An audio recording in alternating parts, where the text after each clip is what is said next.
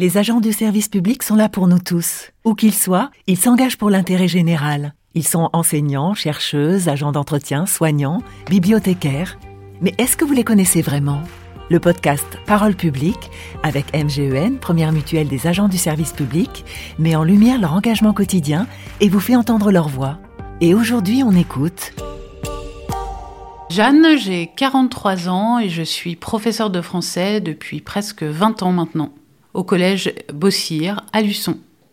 Je fais ce métier un petit peu parce qu'il s'est imposé à moi. Je parlerai d'évidence, de, révélation. J'aime un peu moins le mot vocation, mais il se trouve que euh, j'ai rencontré une professeure de français alors que j'étais moi-même en quatrième. Et à partir de ce jour, euh, j'ai voulu être à sa place.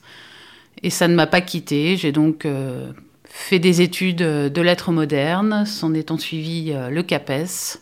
Et du coup, j'enseigne depuis mes 23 ans. C'est en tout cas un parcours euh, de passionné, dès le départ.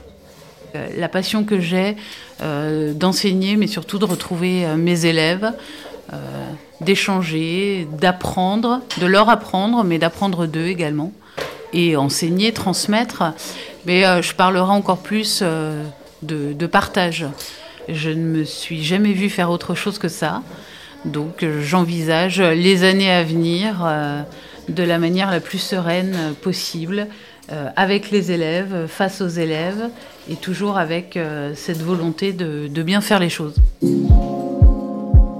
Les difficultés dans le métier, pour ce qui est des difficultés physiques, je dois admettre que je n'en rencontre pas tellement. Je parlerai plutôt de l'énergie dont on ne soupçonne pas qu'il faut avoir au quotidien euh, face aux élèves. Une heure de cours euh, nécessite d'avoir euh, vraiment tous ses sens en éveil et donc d'être quand même en forme. je parlerai d'une certaine manière de charge mentale. C'est un métier dans lequel rien n'est jamais fini. Il y a toujours quelque chose à faire avant, pendant, après. Et donc c'est difficile d'appuyer sur le bouton off. Et ce, même le week-end, les vacances un professeur ne s'arrête jamais véritablement. J'essaye toutefois de me ménager euh, du temps. Donc j'essaye euh, de, fermer le cartable, de fermer les cahiers de temps en temps, même si c'est pas si évident que ça. En français, j'ai quatre classes différentes. J'ai environ une centaine d'élèves euh, différents chaque année. J'ai 18 heures de cours hebdomadaires. Je veille surtout à aménager mon sommeil avoir euh, des nuits euh, suffisamment euh, complètes. Une nuit idéale pour moi, c'est 8 heures. 8 heures de sommeil.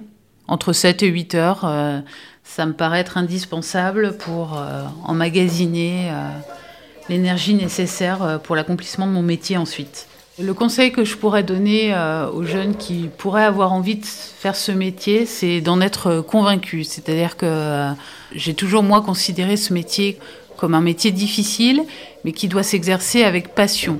Il faut vraiment en avoir envie, à la fois euh, envie de transmettre, ça c'est une chose, mais je dirais qu'il faut aussi avoir envie d'être face à un public, qui n'est pas toujours évident, et c'est la partie du métier euh, dont il faut avoir le plus conscience. Travailler avec euh, du vivant ne s'improvise pas, alors évidemment, on apprend sur le tas, mais, euh, mais ça nécessite quand même d'en être pleinement conscient dès le départ. Donc être passionné, être euh, soucieux euh, de l'autre et surtout motivé. Mais il faut bien avoir conscience que c'est un métier qui nécessite énormément de travail, que ce soit avant, mais aussi après. C'est un, métier, si on veut bien le faire, qui, demande beaucoup de temps. J'ai une élève qui, euh, il y a deux ans maintenant, euh, m'a fait un très beau cadeau, un livre euh, dont le titre est À ce prof qui a changé ma vie. J'ai pas la prétention d'avoir changé sa vie, mais voilà, petite, le petit clin d'œil était, était touchant.